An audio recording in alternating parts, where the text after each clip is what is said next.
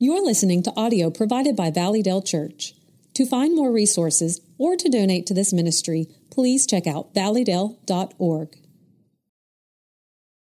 Now, when you go out this morning, you're going to be able to pick up this 2022 budget proposal.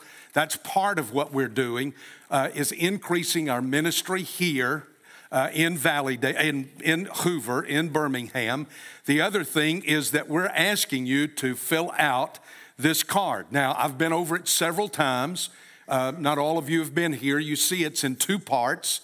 The bottom part is your financial commitment. You keep that. You do not turn that in to me. You've never heard that. I know some of y'all are still stunned. You can't figure this out. You've never been part of a Baptist church where that's happened before. But that's what we're doing this time. You feel that. That's between you and God. That's you and the Lord. It's not you and the preacher or you and the church. This is between you and the Lord. And you're going to hear. I'm going to end up preaching out of this passage and wrap this series up. But this is between you and what the Lord stirs your heart to do. This part, the top part, is what on the 7th you're going to turn in, hopefully with a check of first fruits, to say, we're a part of this, we want to do this. If we can raise that $1 million by January, we can pay off that fixed loan, which will net us $200,000 saved in principal, which we can give to Nathan to buy that piece of property. Now, I hope more than three of us are excited about that. But that's what we're looking to do. Most of this money is not going to be spent on us. We're not building a building. We're not buying property. We're not getting the pastor 2022 Chevrolet Corvette, unless y'all decide to do that. But have y'all seen those things? Oh, my star. I would be in jail the first week I had that thing. Anyway, we're not doing anything like that. All of this is about what this church is going to invest back in the kingdom of God. So now, I want you to look at a picture. Look at this.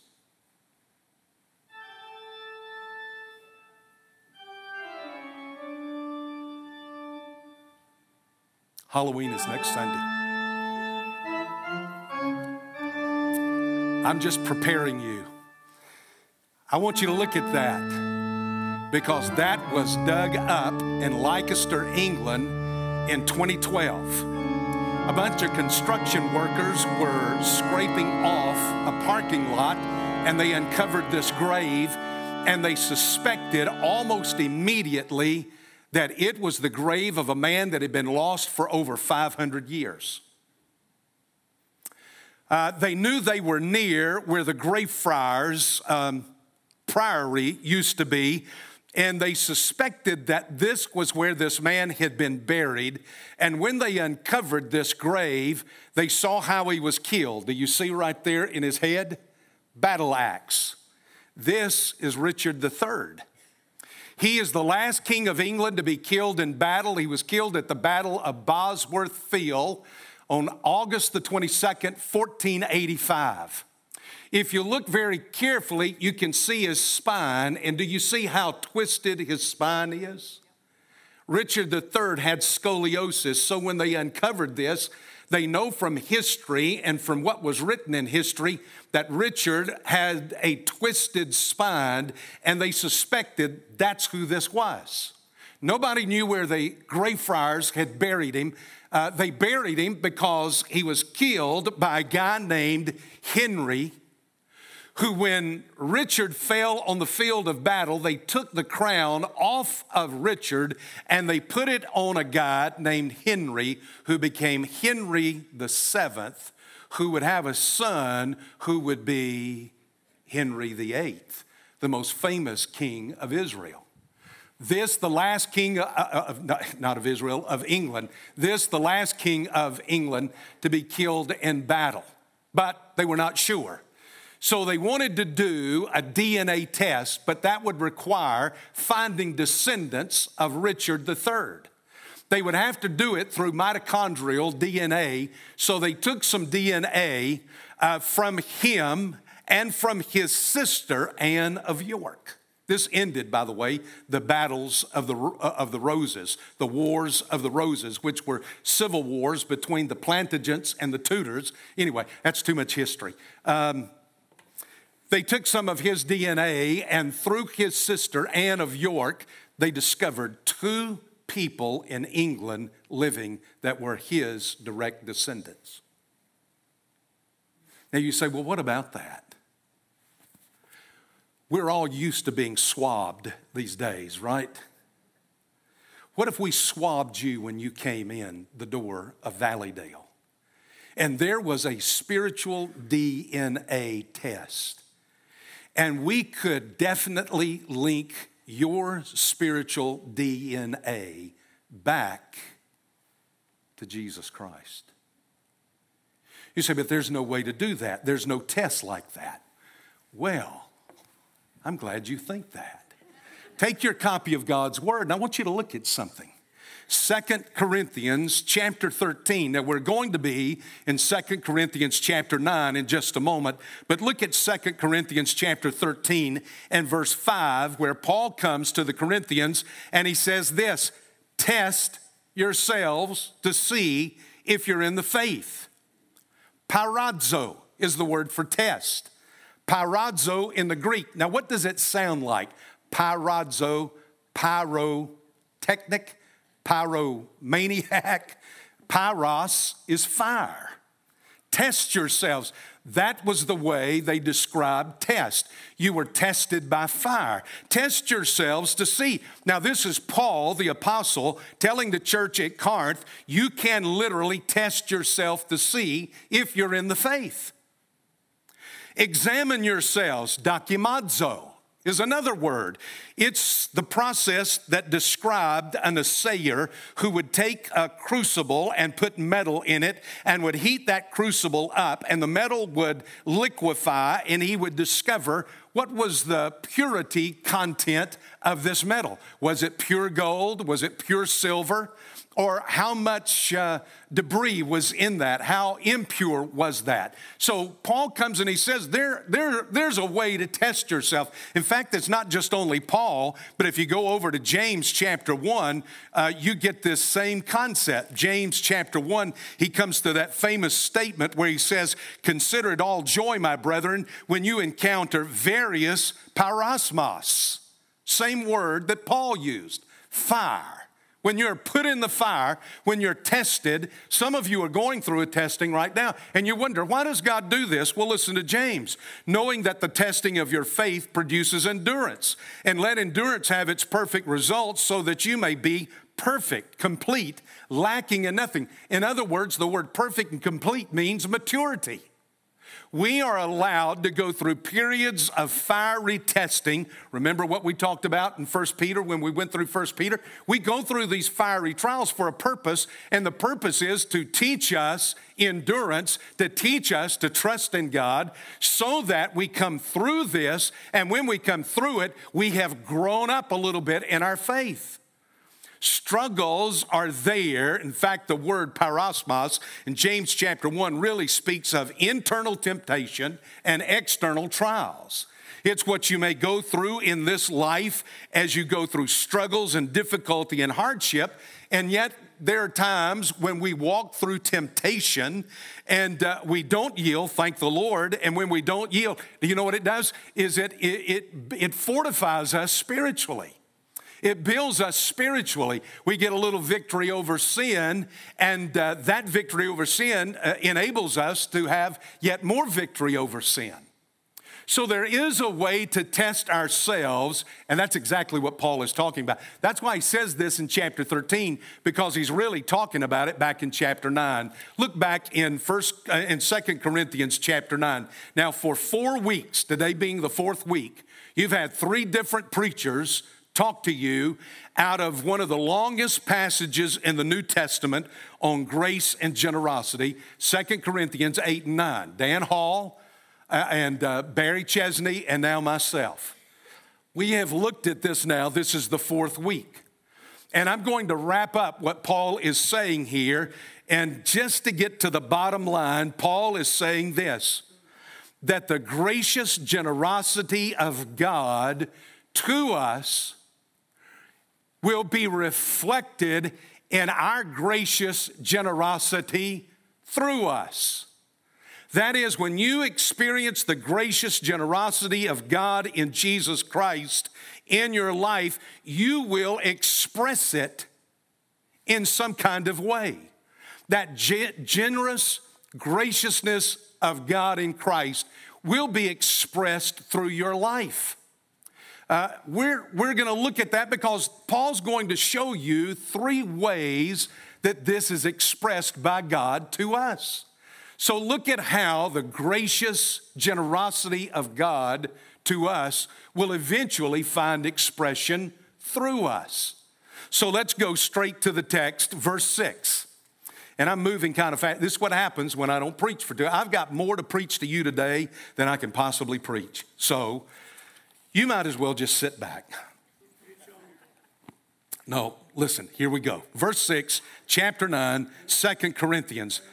He comes and he's going to give you the principle. Now, this is the principle that governs everything from verse 6 down to verse 15. For the rest of this thought that Paul has about the gracious generosity of God, the grace of God, this is the principle. Now, listen to the principle here. Now, this I say, he who sows sparingly will also reap sparingly, and he who sows bountifully will also reap bountifully. Now, you are familiar with that. It's the law of sowing and reaping. It's been very much abused in American evangelicalism by health, wealth, and prosperity preachers, but that can't keep me from preaching on it, and I hope to preach on it in a biblical way. So I want you to hear what he's saying. He's saying two things in this. There are two parts to this one principle. Number one, what you sow, you reap in like kind. Whatever it is that you sow, you're also going to reap. Now, that makes sense. If you sow wheat, you should never expect to reap oranges. That's just not going to happen. If you sow corn, you're not going to reap butter beans. If you sow string beans, you're not going to reap cabbage. Doesn't that make sense? That's part of this. That's the first part of this one principle right here. Whatever you sow, that is what you're going to reap. Now, not just in money. Now, hang on, because I'm going to give you a very secular illustration about this in just a second. The second thing is this, is how much you sow is how much you will reap. In other words, you take a handful of wheat and you throw it out, and you're going to reap what a handful of wheat will grow. If you sow a 50-pound bag of wheat, you will reap what a 50-pound bag of wheat will grow. But you never expect to reap from a handful of wheat what you would reap from a 50-pound bag. So do you see the principle that is here? Now, let me give you a secular illustration. When I was writing this this past week, this popped in my mind, so I'm just going to use it. And it deals with children. I don't know if you've ever read anything about the Kennedy family, but Joseph Kennedy Sr., who was extremely wealthy, made a lot of money in investments, at one time claimed to be the youngest head of a bank in America. He was always dabbling behind the scenes in politics. He eventually became the ambassador to St. James Court, which is, he was ambassador to England. That was his political office, but he loved politics, and he loved working behind the scenes in politics. So now, that in mind, one day Joseph Kennedy Sr. was out playing golf with a couple of his cronies, and one of the guys there said, you know, Joe, just tell us exactly what is it that you do? What is your work? And Joe Kennedy Sr. said this, my boys are my work. He had 4 boys, Joe Jr., John Fitzgerald, Robert, and Teddy Kennedy. Now, in that, he was saying, I am sowing into these boys. I am putting into these boys what is most important to me. My boys, my sons, are my business. That's my business. And he did it. Lord have mercy, did he do it. He did it so that the second and the third generation are still involved in politics. Joe Jr. was killed tragically in an airplane in World War II. He was shot down. John Fitzgerald Kennedy went on to become senator from Massachusetts and then ran and became president of the United States, tragically assassinated. He made his brother, Robert Kennedy, the Attorney General of the United States, and Robert Kennedy later on would run and probably would have won the presidency had he not been assassinated. Such tragedy in the family. And then the third son, Teddy, or the fourth son, Teddy, ran for Senate, would eventually run for president, would not be successful, but was long-term serving senator from the state of Massachusetts. Then their children entered into politics, and now their children's children have entered into politics.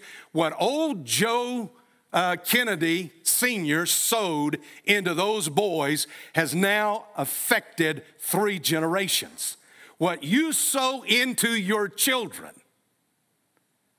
will determine what those children will produce. We wonder why our children do not come to church, why in middle school now they're beginning to drop out of church. Certainly by high school, they're wanting to drop out of church, and when they go off to college, they just do not go to church. And I'm going to tell you what a millennial has said. They have said this: we watched our parents who were committed to church at church, but it never made a difference in their lives at home. When you sow bitterness into your children, let me tell you, you will reap bitter children.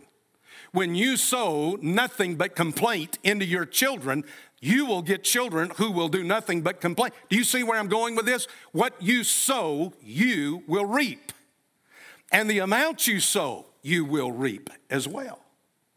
And you say, man, wait a minute, preacher, I sowed into my kid to be in church, and they're not in church. Listen, you go back and you think about it very well. I have people tell me this all the time, when what they get, and I hear from their children, is this, is that their parents did nothing but complain about church all during the week, but they went to it on Sunday. Woo! Amen. That's what we've heard. Nothing but upset and complaint, disgruntlement all week. So why should we even bother? Why would we even mess with it at this point? That's the principle. That principle is going to flow through the rest of this chapter. Now look at what he comes to after he gives you the principle in verse 7. He's going to tell you this, that generosity builds a bond of affection. Now look at verse 7. Each one must do as he has purposed. The word purpose there is literally predetermined. This is something that is predetermined in the person's heart, pre-purposed, predetermined in his heart. That is, this is not done off the cuff. This is not done something emotionally. This is not done out of guilt. This is done because I've sat down and I've thought about it and I've prayed about it and we've discussed it, and this is what is purposed in my heart. You remember 5 Sundays ago, I preached out of Exodus chapter 35. And do you remember in Exodus chapter 35, Moses looks at the people and he says, this is what the Lord has said. Whoever is of a willing heart, let him bring it as the Lord's contribution. And then he comes back and in verse 21, he says, whose hearts stirred him. And in verse 22, all whose hearts moved them. And in verse 26, whose hearts stirred. And in verse 29, whose heart moved. Then in verse 34, he talks about God putting it in the heart. And then in chapter 36, verse 2, he comes back and he says, everyone whose heart stirred him. It was everyone. Where do you think Paul got this from? He got this, I'm convinced, out of Exodus chapter 35. He comes and he says, each one must do as he has determined, predetermined in his heart. I have gone to God, I have prayed, I have talked to the Lord, not the preacher, and this is what I believe God has laid on my heart. God has stirred my heart. Now look at what he says following this. He gives you 2 qualifiers here. Not grudgingly, lupe is the word in the Greek for grudgingly. Lupe, not begrudgingly. Not doing it out of the word.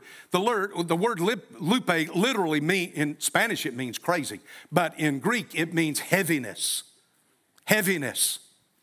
Just this sense of being weighted down, that it's heavy, that there is sorrow in this.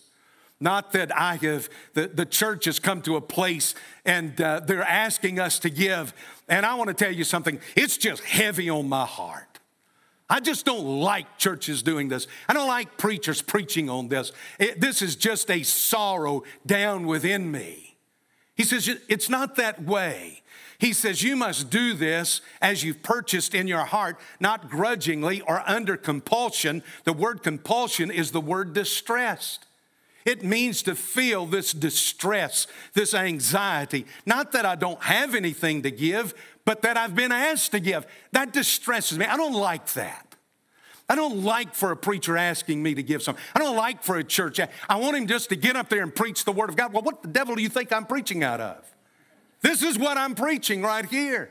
Paul says this is the way you give. You go, you pray about it. And you come back with what God has settled and stirred in your heart, not grudgingly, not under compulsion, for God. Look at this. God loves. Agape is the word. It's the highest form of love. It's the kind of love that God has for us through Jesus Christ. It's the kind of love that God has for us in that he gave us his only begotten son. For God loves a hilaros. Hilaros is what? What does that sound like? Hilarious. The word in the Greek is hilarious giver. You know, I don't watch much TV, but I'll occasionally get on YouTube and I'll look at things. Now, this is the kind of stuff I look at. Something from Jonathan Winters, you know, something like that. I was watching yesterday when they inducted Red Skelton into the Hall of Fame, the Comedy Hall of Fame. Now, a lot of y'all don't know who Red Skelton was. And I'm sorry that you don't. His dad was a clown in a circus and died before Red Skelton was born. Now, by the way, let me tell you something about Red Skelton. He is considered to be a great American artist, by the way. Just go look up some of his paintings and see what they sell for. He was a great painter. He wrote some 4,000 short stories and wrote somewhere around 1,000 pieces of music. He was a genius, is what he was. But the funny thing of Red Skelton was that he laughed at himself. He was always laughing at himself. It was not that what he was telling was so funny. What you laughed at was the way it cracked him up. He would just constantly laugh. He couldn't get through anything without stopping and just laughing at himself. That is hilarity. That is what Paul is saying here, is that God loves somebody who laughs within their heart at themselves when they give. Now, can you imagine on the 7th when we put deacons out here with baskets and we ask you to come down just with that top part of the card where you have marked, I will pray, I will follow the measures here, the values here of Valleydale. I will pray and look to give in some kind of way. And you put that in, is if we had people start to come and they broke out laughing coming down to put it in the basket.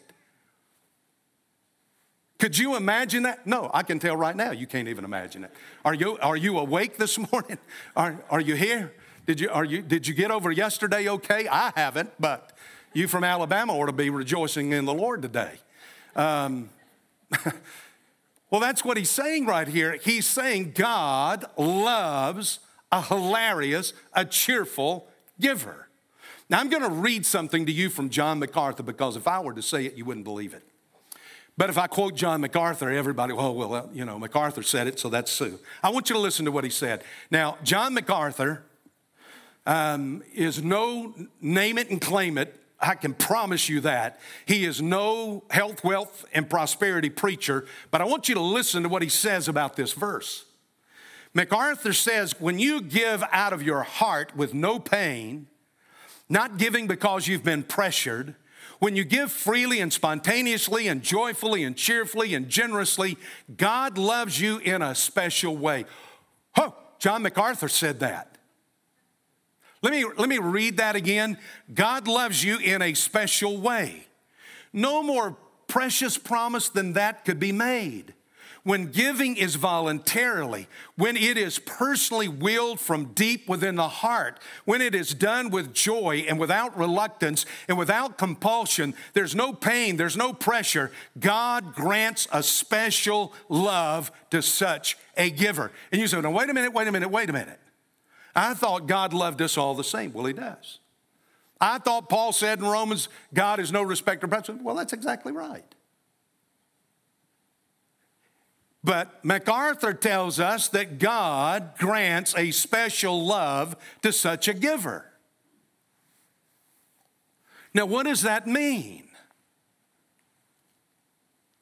I've got 3 children. I think they're mine, but they are, listen, I want to tell you, they are all 3 totally different. And sometimes I scratch my head and wonder, did they come out the same gene pool? I don't know what pool they came out of, but they are as different as day and night. Now, none of them are in here right now. Now, listen, there are aspects to my daughter that never show up in my boys. Men, if you have a daughter, you have a blessing in your life. They'll take care of you the way sons won't take care of you. My sons are not impressed that I've gotten a second doctorate. It doesn't. They just look at me. They don't even say congratulations. They just look at me and say, hey, I can still take you down. That's what they do. Come on, Dad. You want to wrestle? So I look at my daughter, and my daughter has aspects about her that I love about her that's unique to her. Now, does that mean I love those boys less? Absolutely not. I'd die for all 3, any one of my children in a second, without thought. I love them all. There are aspects about one boy that don't show up into the other 2 kids. He was an absolute joy in school.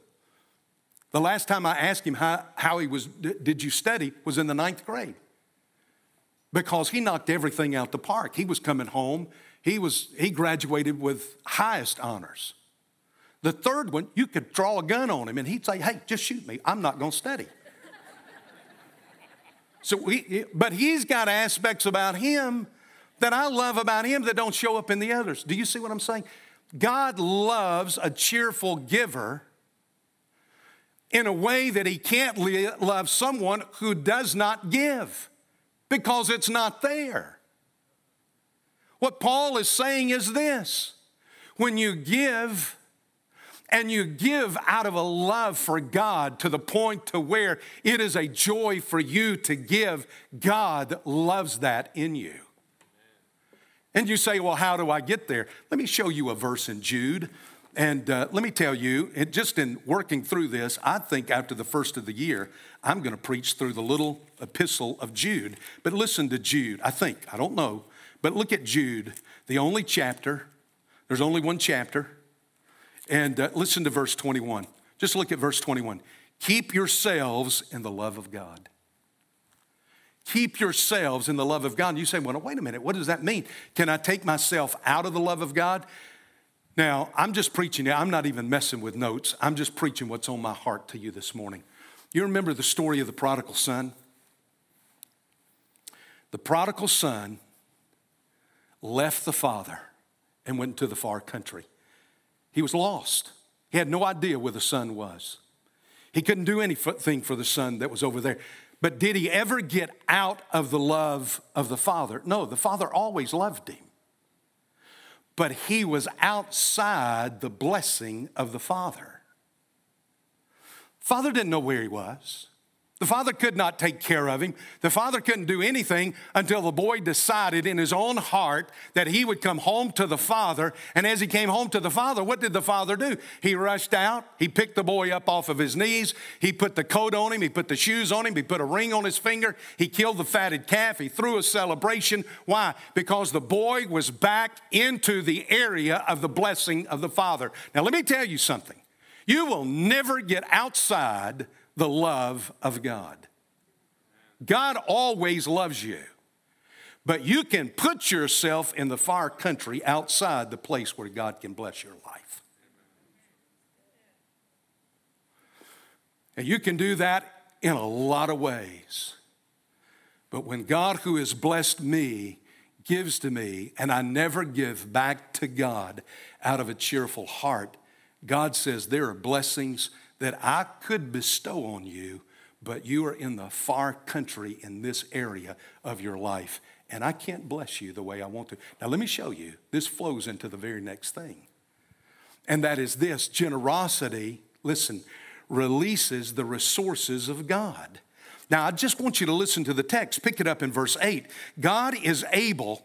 That's the word dunamis right there. Sounds like dynamite, not the same word, but it means power, an explosive power. God is able to cause to explode in power all grace to you. He's able, he has the ability, he has the power to make all grace abound to you, so that always having a sufficiency in everything, you may have an abundance for every good deed. He says when you come to the place where you trust God and you give to God, God always takes care of your needs, and he will give you some extra so that you can continue to give to the kingdom of God. Now, I grew up in a very modest, middle-class, blue-collar home. My dad had an 8th grade education. That's all he had. But he started his own business, and he was very successful, though when he died with very little left in the bank. We had used it all to take care of them, which to me was God's. God just said to me when my dad died and he left really about $4,000 in the bank, he said, my dad and my mom, within 7 months, God took them home together. And God says, listen, they exhausted their resources here. I'll just take care of them now. I could not have been happier. That has so ministered to my heart. That's the way God treats his children. That's the way God treats his children. He cares for his children that way. I can remember weeks in that store when business was poor, business was bad, and Daddy never complained. He never, Mama would now. That's a different story, but I'm talking about Daddy. Daddy never would. He'd just say, I've got a note due this Friday, and he says, I don't know what I'm going to do. And invariably, I watched it happen at least 300 times, I know. Somebody would come in on a Friday afternoon and would want a house full of furniture and would give Daddy cash for it. And as soon as they got out the door, my daddy would take off with that money, and he would say, I've never seen the righteous forsaken or the children of God begging for bread. I'm going to pay the note. Happened all the time. It's amazing to me just to sit there and watch it. If for no other reason, I believe that God takes care of his children because I saw how God took care of my dad. That's what he's saying. Listen to him. He comes and he quotes and he says, he scattered abroad and he gave to the poor. His righteousness endures forever. Now he who supplies seed to the sower, who is that? God. God gives seed to the sower. Bread for food will supply and multiply your seed for sowing and increase the harvest for your righteousness. He says, just trust God. Give something to the Lord that he puts in your heart, and watch, God will give you bread, and he will continue to give you seed to plant, and then he will give you a harvest where there's always a little extra so that you can continue to give to the things of God. You will be enriched in everything for all liberality. Not you will be enriched in all things so that you can go buy a $100,000 Corvette. Not so that you can be enriched in order to go and buy a third home somewhere. No, God doesn't do that for us so that we can turn around and just pour it on ourselves. Listen, he gives to us so that we can take what we have and give back a portion of that to the things of God. Listen, let me read to you something. I think it's in Deuteronomy 15. Just listen to this. Now, back in Exodus, when I preached to you out of chapter 35, Moses was speaking to one generation. That generation was dead. These are their children he's talking to now. So just imagine all of the older ones here gone, and all of their children are listening. All of you young people, listen to what Moses is telling the young generation. You shall be generous. You shall generously give to him, and your heart shall not be grieved when you give to him. Talking about the poor. Because for this thing the Lord your God will bless you in all your work and in all your undertakings. Now Moses is telling this to the children whose parents have died, who gave to build the tabernacle. Now he's telling this young generation, he says, listen, this is what God wants you to do. You shall generously give to him and your heart will not be grieved. You don't do it grudgingly. You don't do it under distress. For the poor will never cease to be in the land. Therefore, I command you, saying, you shall freely open your hand to your brother, to your needy and the poor in your land. You say, well, now, wait a minute, preacher, I'm not rich. Listen, I read a statistic this past week that if you have $2,100 in total net worth, if you have $2,100 in total net worth, you are richer than 50% of the world population. $2,100. If you have $61,000 in total net worth, and some of you've got that much equity in your house, $61,000. If you sold it, you'd make at least $61,000. If you've got $61,000 in net worth, you're richer than 90% of the world's population. Now think about your 401k. Think about what you have. We can't honestly stand up and look at anybody in the face. I think about these poor Haitians that I've been watching. At least they're marching in the streets to free the missionaries. I wish somebody in our government would get active on this. They have captured. I've been down to Haiti numerous times, taken hundreds of teenagers down there, worked in Carnival, in the city of Carnival down there, helping people, putting water systems into people's houses, painting people's houses, planting trees in people's yards. I think about that, and I look at the Haitians that are out there. You can't look at one of these Haitians and look at them and say, well, man, I just don't have any. I ain't got a dime. We can't do that. We are blessed people. Amen. Well, I can tell y'all don't like that point. So, okay, I'll go to the third thing. Look at this. Generosity generates a witness that brings glory to God. Now, watch it what Paul says. I was going to take you to Romans 15. By the way, if you read Romans 15, you find out Paul gets there with the money. But let me just show you this. Verse 12, for the ministry of this service is not only fully supplying the needs of the saints, but it's also overflowing through many thanksgivings to God. He says, let me tell you what your money does. He says, your money will not only feed these saints, these starving Jews that were in Jerusalem, that have been cut off from everything. They had nothing. They were dependent on somebody. They will be fed. Their needs will be met. And through this, there will be this overflowing thanksgiving to God. What God gets out of this is the thanksgiving of his people. And he says, because of the proof given by this ministry, they will glorify God for your obedience. Now, I've just got to stop and tell you what that is, and I'll quit right here. Listen to what he says. The Jews had real struggle with the Gentiles being saved. You remember Peter goes down to the house of Cornelius. Cornelius is this Italian centurion who is in Caesarea by the sea, and Peter is called to go down there and to preach the gospel to this Gentile, and a Roman citizen at that, and a centurion on top of that, a Roman soldier. And he goes down there, and Cornelius meets him, and Peter looks at him, and he says, you guys know I'm a Jew, and as a Jew, I can't come in your house. I can't associate with you Gentiles.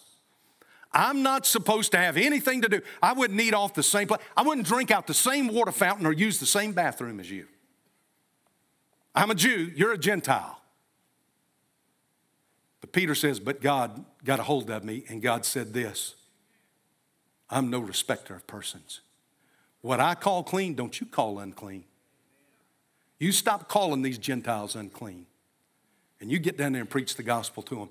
Peter goes in the house, preaches the gospel, Holy Spirit falls, and Peter says, hey, they got saved just like I got saved. Let's get some water and baptize them. You remember Paul and Barnabas go off on their first mission trip. Where do they go? They go to a bunch of Gentile churches, or they go and plant a bunch of Gentile churches. And they go to this area of the Gentiles, and out there with the Gentiles are coming to Jesus Christ left and right. God's working miracles among them. They come back to Antioch, and they discovered that the Judaizers had come in the church at Antioch, and this is what they said: okay, we'll let the Gentiles be saved, but they got to be Jews first. They got to be circumcised. They got to keep all the ritual. They got to keep the law. They got to do this. They got to do that. They got to do the other. Paul said, let's go up there to Jerusalem. Let's go to James. Let's go to the other apostles up there. They go up there, and Paul gets in front of them. He says, let me tell you something. This is what happened when we went to preach to the Gentiles. The Holy Spirit fell on them, and we saw God work miracles, and they were coming left and right to Jesus Christ. And James says, we're not going to stop it. We're not going to stop it.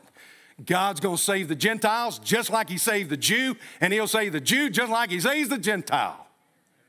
So the Jews had a struggle with the Gentiles getting saved to begin with, but now listen, all these Jews in Jerusalem knew about these Gentiles in Corinth. This was a bad church, Corinth. It was the worst church in the New Testament. Corinth was a church involved where you had the whole congregation split up, and part of the congregation, well, we're following John Hagee, and the other, well, we're following Joel Osteen. Well, the other, well, we're following Charles Stanley, and that makes us more spiritual than all the rest of you. That's what they were doing. And then they were not only doing that, but they were suing each other left and right. This brother suing this brother, this brother suing this brother. They were just taking each other to court and suing each other. Judge Judy, man, she was going, she would have knocked herself out in Corinth just with the church suing each other. Then you've got them living in incest, living and sleeping with prostitutes. It was a messed up church. Those people were not perfect. And what Paul is saying here is this: these Jews down here in Jerusalem, they've heard what you're doing up here in this church in Corinth. But when you send that offering, it is going to have this impact. They will say to themselves, that could never happen, but that God has done something in the heart of a Gentile through Jesus Christ. And we give glory to God that he's saving the Gentiles. I don't know what our witness is going to be. I don't know what our witness is going to be. But I want to tell you something. I have no idea what God's going to do. But I can tell you this. It will make a statement about our witness that we trust the Lord when we not only pay our debt off, but as a church, we turn around and say, we are going to give $1 million a year to missions. That's 20% of what that budget will be. That's pretty wild that a church does that. We're not building something for us. But now listen, as great a witness as that is, a greater witness is when people begin to walk the aisle, giving their lives to Jesus Christ. Because money can't do anything about that. But God is stirring in the hearts of some of you that you need to come. You may need to come to be baptized. Some of you need to come and join this church. Others of you need to come and give your life to Jesus Christ. So let's give the opportunity right now. Just stand with me. All of us standing, our heads bowed, our eyes closed. Where are you in that? Because every time I've preached to you about this, I've told you, God doesn't want your money. God's not interested in your money. But what God is interested in is your heart. He wants you, and he wants you to put your faith and your trust in him.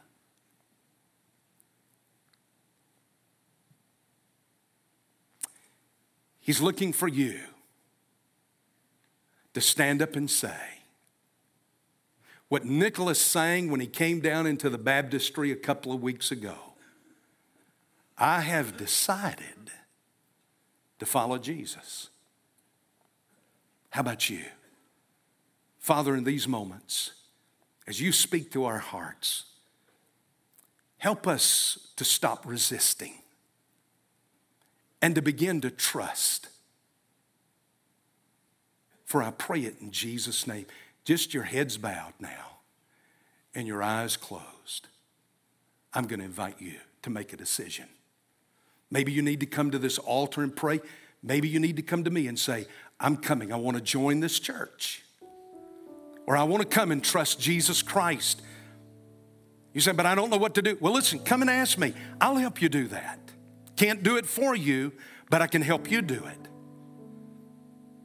Whatever it is God's laid on your heart. I keep saying this.